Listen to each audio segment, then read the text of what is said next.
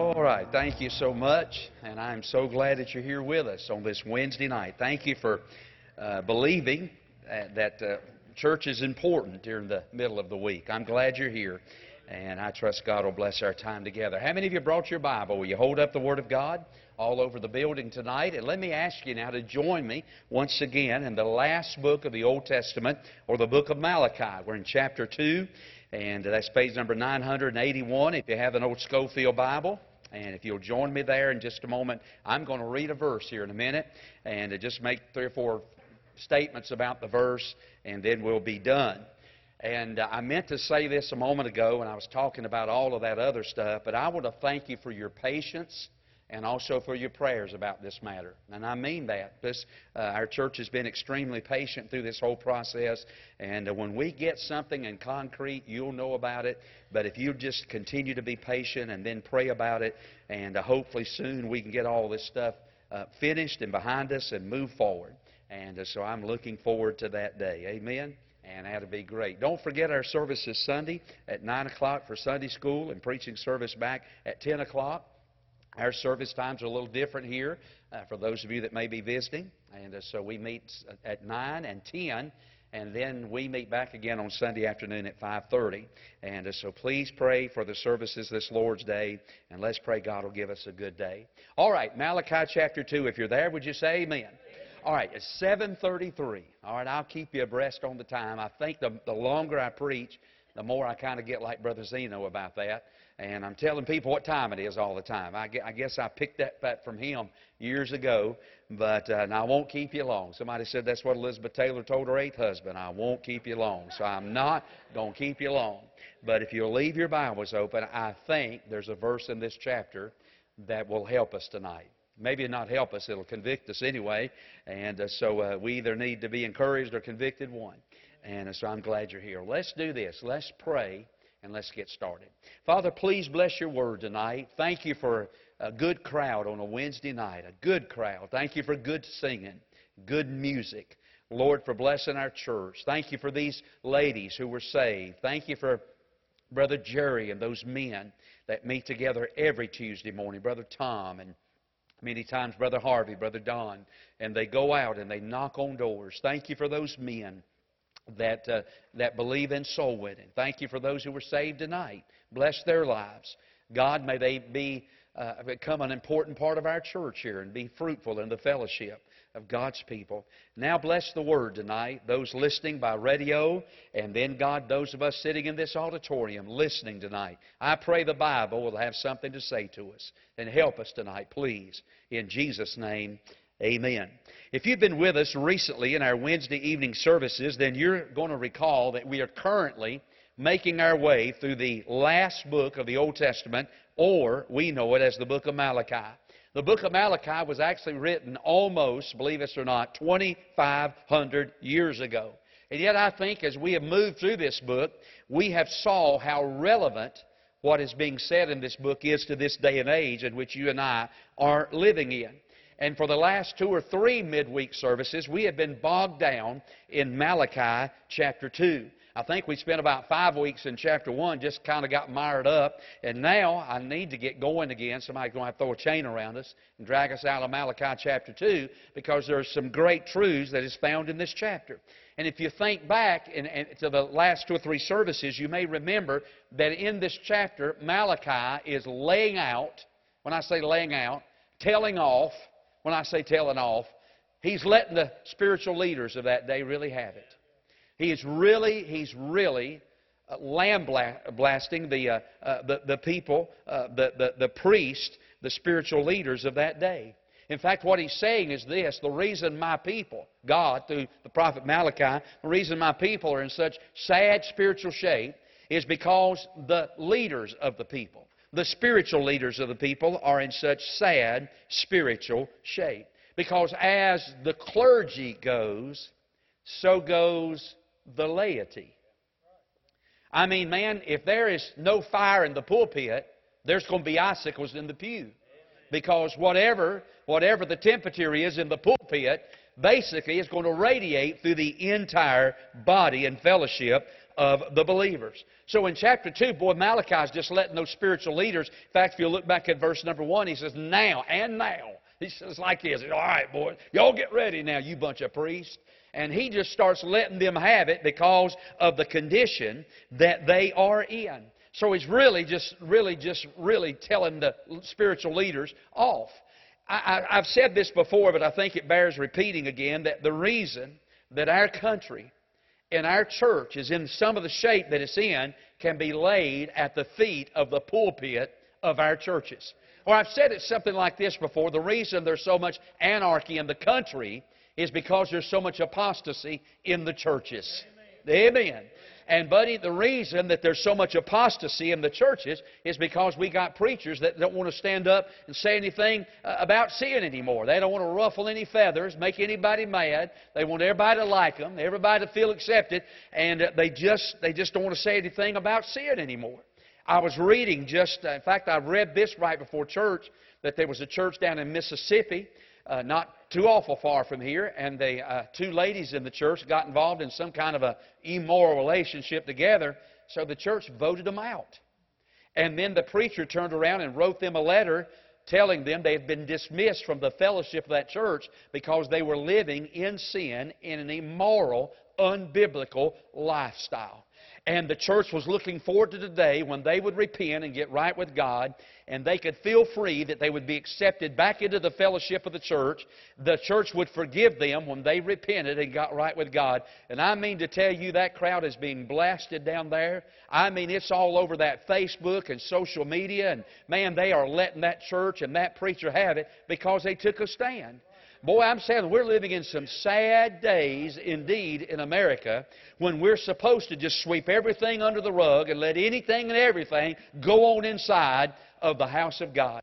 I also read, believe this or not, I also read that in the Methodist movement. And by the way, I know, man, I'm not too awful high on the Methodists, and if you happen to be one, I'm glad you're here tonight. I'm glad you're in the Baptist church. But thank you for being here tonight, and I love you. But you know, the Methodists don't take much of a stand much on anything anymore, but they have recently come out and taken a stand on homosexuality and lesbianism and transgender in America. Well, there is an upheaval, and they say that the United Methodist movement is actually going to split over this. But recently, in a church in the state of Colorado, a bunch of teenagers got up and resigned their membership in the church, the Methodist church that they were a member of, simply because of the stand of the Methodist church on the LGBTQRSTUVWXYD, whatever. They've recently taken a stand against that, and these people said, no, we don't want to be a member of this church anymore. I'm telling you, it is sad days in America when such goings-on are happening inside of the house of God. But the reason that a lot of that stuff is going on is because preachers no longer take a stand.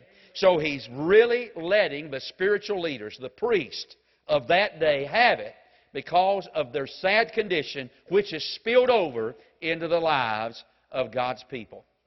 Now, I want you to listen to me now. I recently, just reading through this chapter again, I found a verse that amazed me when I read it. All right? It is an incredible statement made in this chapter that I really want to share with you tonight. But before I get to it, I got to tell you this. For every one of the people of God, God has four things for His people. I'd like for you to write these down. We was going to put them up there, but somebody's messed up the screens, and we're in all kind of mess. But if we ain't got singing on the wall around here, we can't sing no more. So if we can't put it up on the wall, we're hurting. So would you write this down if you don't mind? There are four things that God has for His people. Number one, God has a bag for our sin. God has a bag for our sin. Now, if you need a scriptural reference for that, it is Job 14 and verse number 17. And Job talked about God putting his sin in a bag and sewing it up. In other words, Job said, boy, I sure am glad that God took all of my sins, put them in a bag and sewed them up and made it so the devil couldn't get back hold of them no more. God has a bag for our sin. Aren't you glad for that? Amen. By the way, I know in the New Testament, God just don't put them in a bag or cast them in the sea. Thank God they're gone now because of the finished work of Calvary. But God has a bag for our sin. Number two, write this down. God has a book for our name. A book for our name.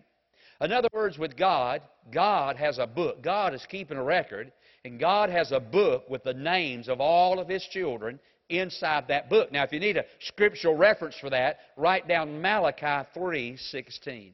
All right? So God has a bag for our sin. God has a book for our names. Number three, watch this now. God has a back for our burdens.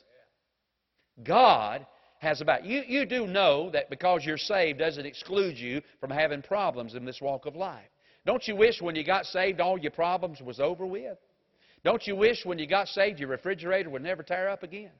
Don't you wish when you got saved your old dog wouldn't get run over? I mean, brother, don't you wish when you got saved, I mean, all your sickness, all of your financial difficulties, all of your family problems was all over with when you got saved. But we know by experience that to be saved means you got a friend that'll always be with you, but it also doesn't mean that you won't have problems in this walk of life. But aren't you glad that when the burdens of life become heavy upon us and we're overwhelmed by the burdens of life, aren't you glad we got a God with a back big enough to carry our burdens? Can I tell you something? Our old bodies weren't made to carry burdens much. I mean, man, we can't carry a whole lot of burdens until we become overwhelmed in life. But I'm glad the Bible teaches us that we can cast our burdens upon the Lord, for He shall sustain us. That means He's got a back big enough for our burdens. By the way, you need a scriptural reference? Psalms 55:22. But now here's what I want to preach about. So He has, say them with me now. Ready? He has a, that's right, a bag for our sin. Number two, He has a, that's right, He has a book for our name. Number three, He's got a, that's right, He's got a back for our burden. But number four, write this down. He has a bottle for our tears. A bottle for our tears. In other words, when we cry, unbeknownst to us, when you and I cry over things of life, over this walk of life, when things break our heart and the tears begin to flow, God sticks a little bottle up under our tears, and God bottles our tears. Unbelievable. Need a scripture reference for that? Write down Psalms 56 in verse number 8. Now I want to tell you something about tears. Listen to this. There's something about tears that touches our hearts. I mean, man, I don't know what it is, but let a person start crying and our hearts get filled with compassion. I know that's true with my little old grandbabies. When my grandchildren start crying, I mean, man, when they start crying, my heart springs into action. And let me tell you, when the tears start falling, I got to find a way to fix whatever's been broke here, whatever's gone wrong. I mean, a trip to the candy store, Walmart, whatever I got to do, we got to get that to stop, because I cannot stand to see them little grandbabies cry. There's something about tears that motivates me to action to try to fix whatever it is that's causing those tears. Are you like that? Boy, tears touch our hearts. But listen now. Boy, there's something about our tears that touch the heart of God. I mean, when you move through the Bible, and I'm not going to take a lot of time here, but when you just move through the Bible, you'll find out that when people begin to cry, business began to pick up with God. It's almost like this. When humanity, especially God's people, when they start crying, God's heart gets moved. And when God's heart gets moved, God's hand gets moved. I mean, God, just like us, we spring into action trying to fix whatever it is that's been broken.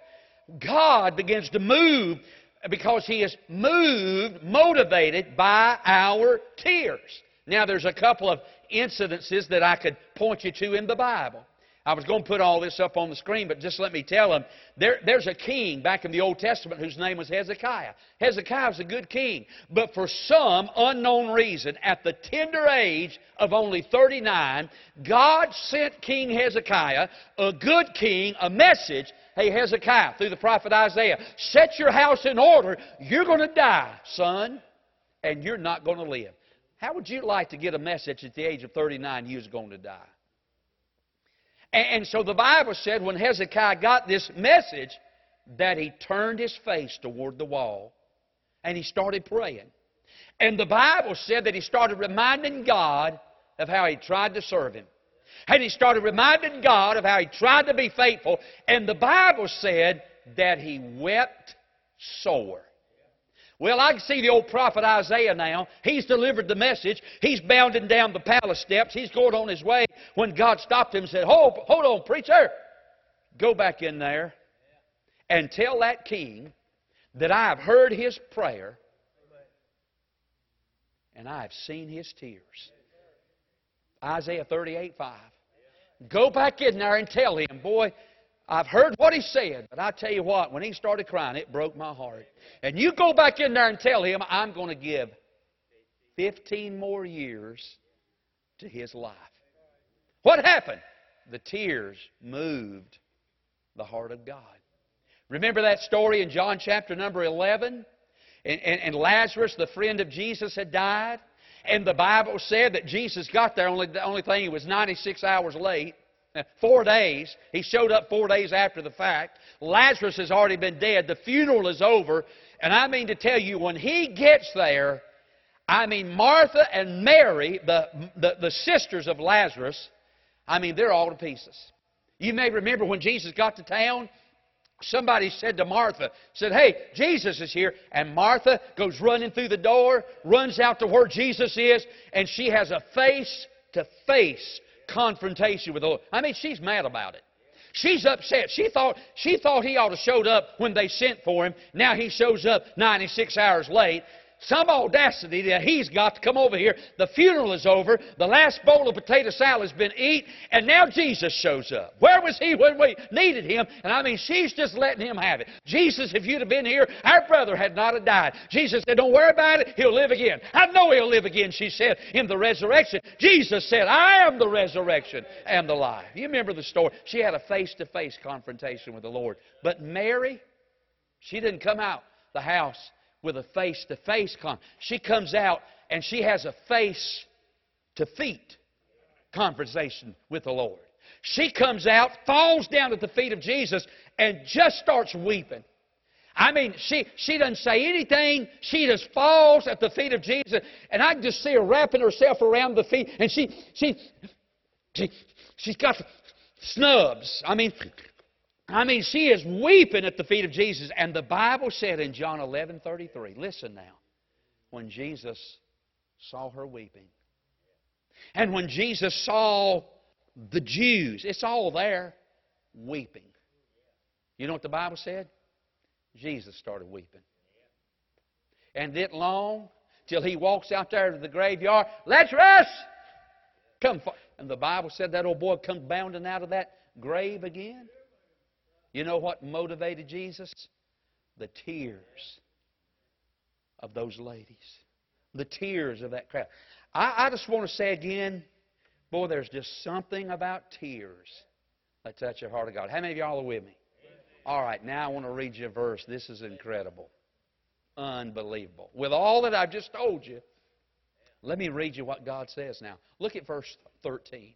Malachi chapter 2. In verse 13, and this ye have done again. God said, hey, here you are, back again.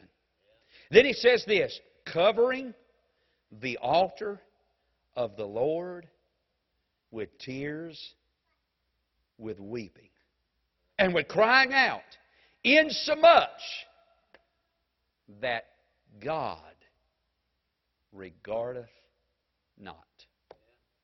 Now, wait a minute. Hold on just a second. Let me get this straight. Preacher, you said just a moment ago that tears really touch God's heart.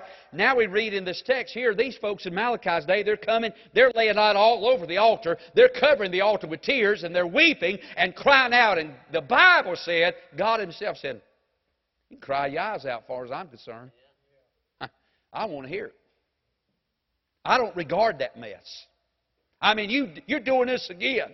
You're back in here again, laying on the altar, crying like crazy, tears all over the place. And God said, in essence, I don't even care. I don't. You can cry till the cows come home.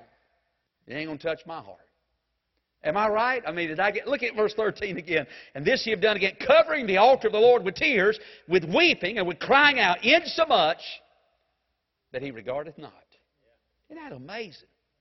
Other places, God was moved to action through tears. God said here, man, what y'all are doing, I don't even care.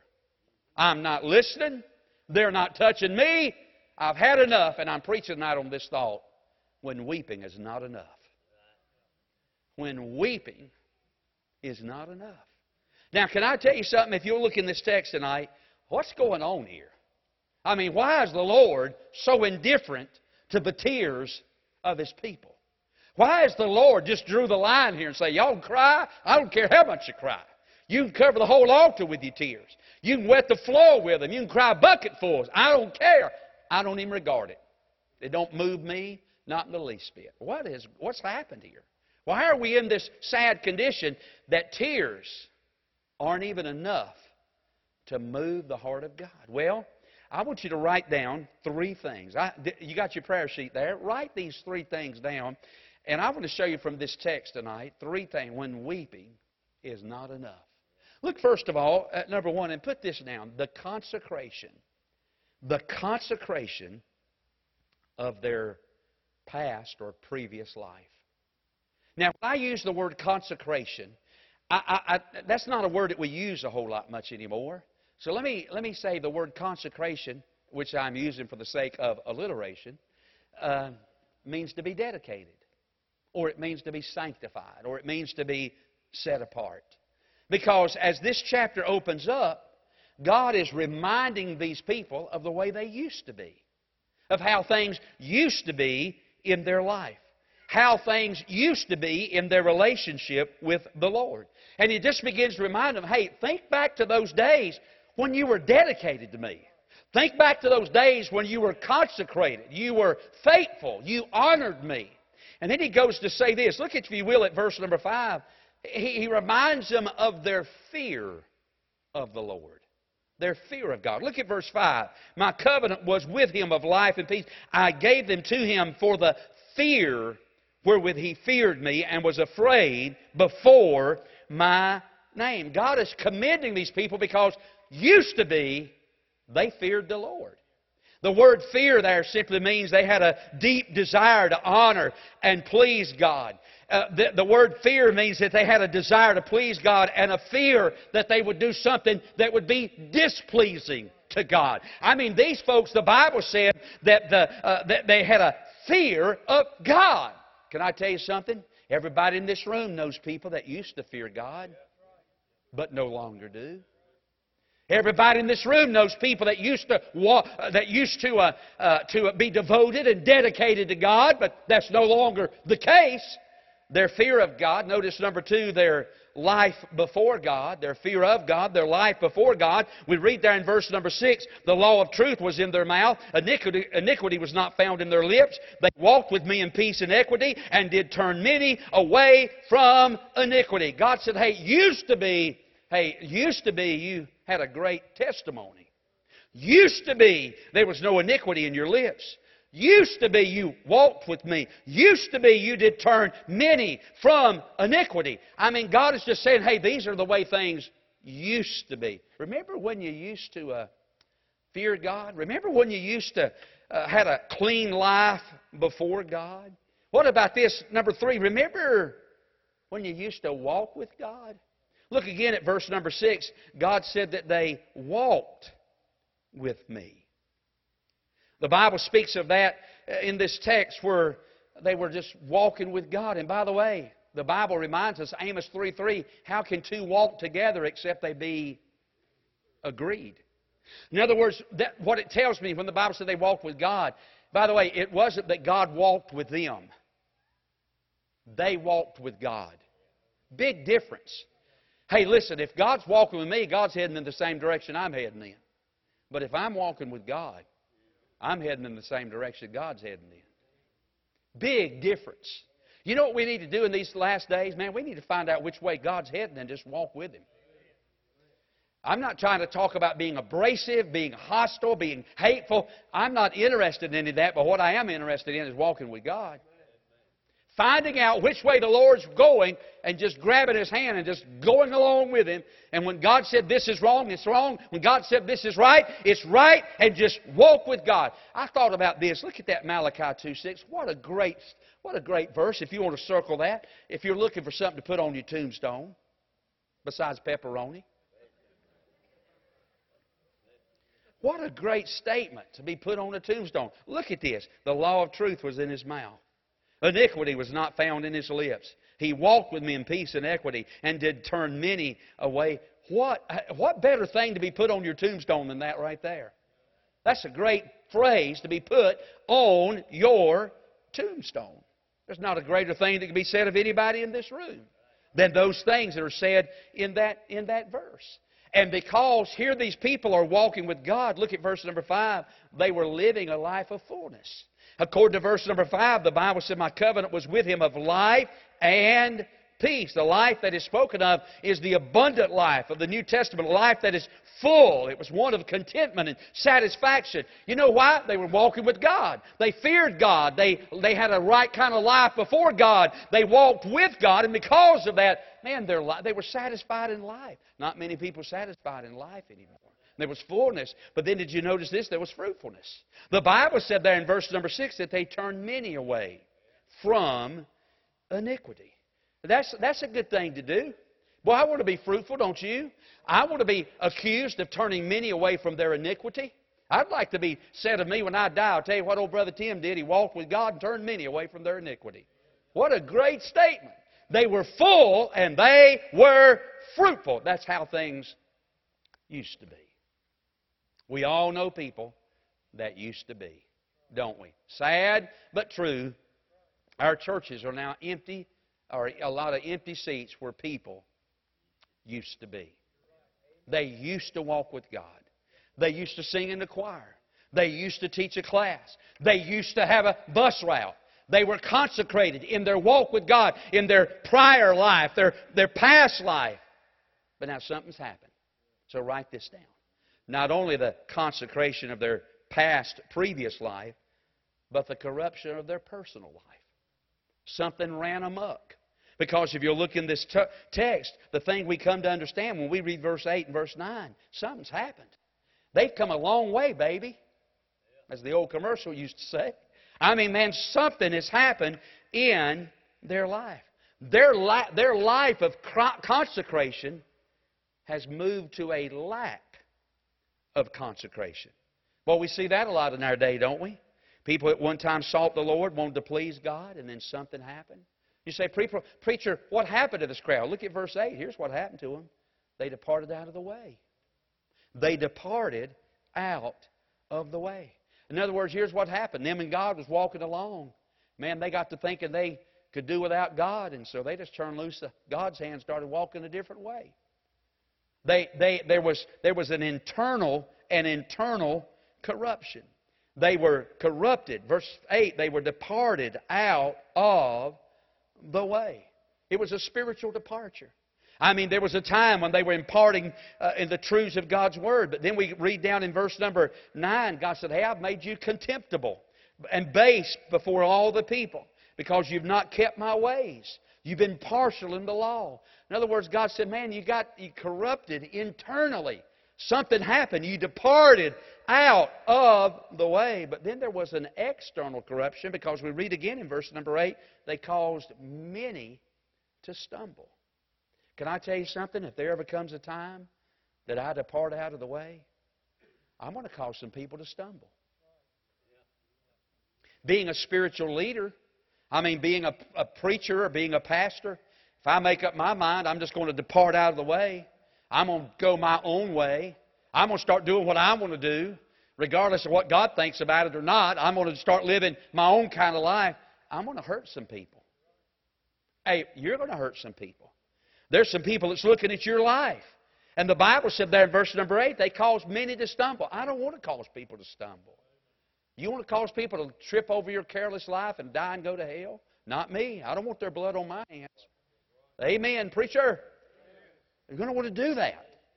We don't want to be a stumbling block. We want to be a stepping stone. We want to help people to God, not cause people to stumble away from God.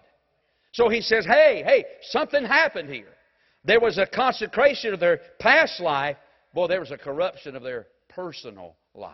Somewhere they just got it in their mind. They were just going to do what they wanted to do. Yeah, aren't we seeing this happen so much in this day? Is this book not right up to date with where we're at? Because we're seeing that happen in the lives of so many people. We were coming down the road, and my wife tonight, we were just talking about different people, and she said, told me about this one fella, young man, and she said, you do know he's no longer in the ministry. I said, what? She said, no. He's out of the ministry. He messed up. He's, I don't even know if he's even going to church now. I saw a man in Walmart just the other day. I used to preach revivals. This guy, he may be 4 or 5 years older than me, but we kind of got started right along together. I preached revivals for him. Every year I went to his church to preach revival for him. A good man. I loved him dearly. I saw him in Walmart the other day. I said, how you doing? He said, well, I'm driving a truck now. I said, really? I said, where are you going to church at? He said, well, I'm driving a truck now. And I said, well, man, why don't you come to Woodland? I know he's not pastor. I said, why don't you come to Woodland? I said, man, would you even think about maybe just preaching to us sometime? I was just trying to be an encouragement to him. He said, I'm not worthy to preach. I said, I know what you're saying. I said, none of us are worthy to preach. He said, no. And he got hateful, and he said, I'm not worthy to preach. And he's out of the ministry now, driving a truck for a living. And think about that. That's what's going on in our text. These people one time walking with God. What's happened? They corrupted themselves. They departed out of the way. And when they departed, they caused many to stumble. I do not want to stand at the judgment seat of Christ or view. I know I'm not going to be judged at the great white throne. I get that. You get that. You say, preacher, I don't know about that or not. Well, listen, I'm telling you, you're not going to be judged at the great white throne. But I don't want to watch that and have the blood of people running off my hands. People pointing their finger at me and saying, hey, you serve God, but look what happened to you. That's why I'm going to hell. I don't want that to cause many to stumble at the law. Are you with me? So, number one, there was a consecration of their previous life. There's a corruption of their present life. But now come to verse 13. There's the consequence. There's the consequence of their present life. Here's what God said in verse 13, and this you've done again. In other words, God said, here you come again. You want to go out there and live your own way and then run back in here, and here you come again with your tears, thinking everything's going to be okay. And God said, I just want to tell you, I've had enough of it. I've just done with this. I'm through with that. Your tears no longer move me. Isn't that sad when a person reaches that point? Haven't you seen it happen before? Somebody goes out and they get off in a mess, come back, get right with God. Man, we say, whoo, man, we're glad you're back. Stay in here a little while. There they go again. Come back in here. Cry all over the altar. Stay a little while. Go back out again. Eventually God said, hey, you can cry all you want to. I'm done with this. I'm not regarding this mess anymore. Because there's going to come a day when weeping will not be enough. Why don't we do this? Why don't we just stay right to start with? I have a book in my office by Ron. Ron, help me, Darius. Used to come to your daddy's church all the time. Preach to young people. Ron Riley. I got a book in my office by Ron Riley that says this. It says, building men is better than mending nets. Or in other words, what he's trying to say is this. It's a whole lot better to stay right than have to come back and let God pick up the broken pieces of your life and put everything back together. It's easier just to stay right with God. So I just want to encourage you tonight. Man, let's stay right with God. Let's don't get out of the way with God. Hey, let's don't depart out of the way. Let's don't cause many to stumble at the law. Let's stay right, and then we don't ever have to worry about God saying, them tears, they don't bother me no more. They don't work on me anymore. I've had enough of it. I don't even regard them. Your weeping is now not enough. Amen. Have you ever seen that? I know you probably read your Bible. I've read the Bible before. I don't know why it just kind of stuck in my heart. When weeping is not enough. Let's pray. Father, bless.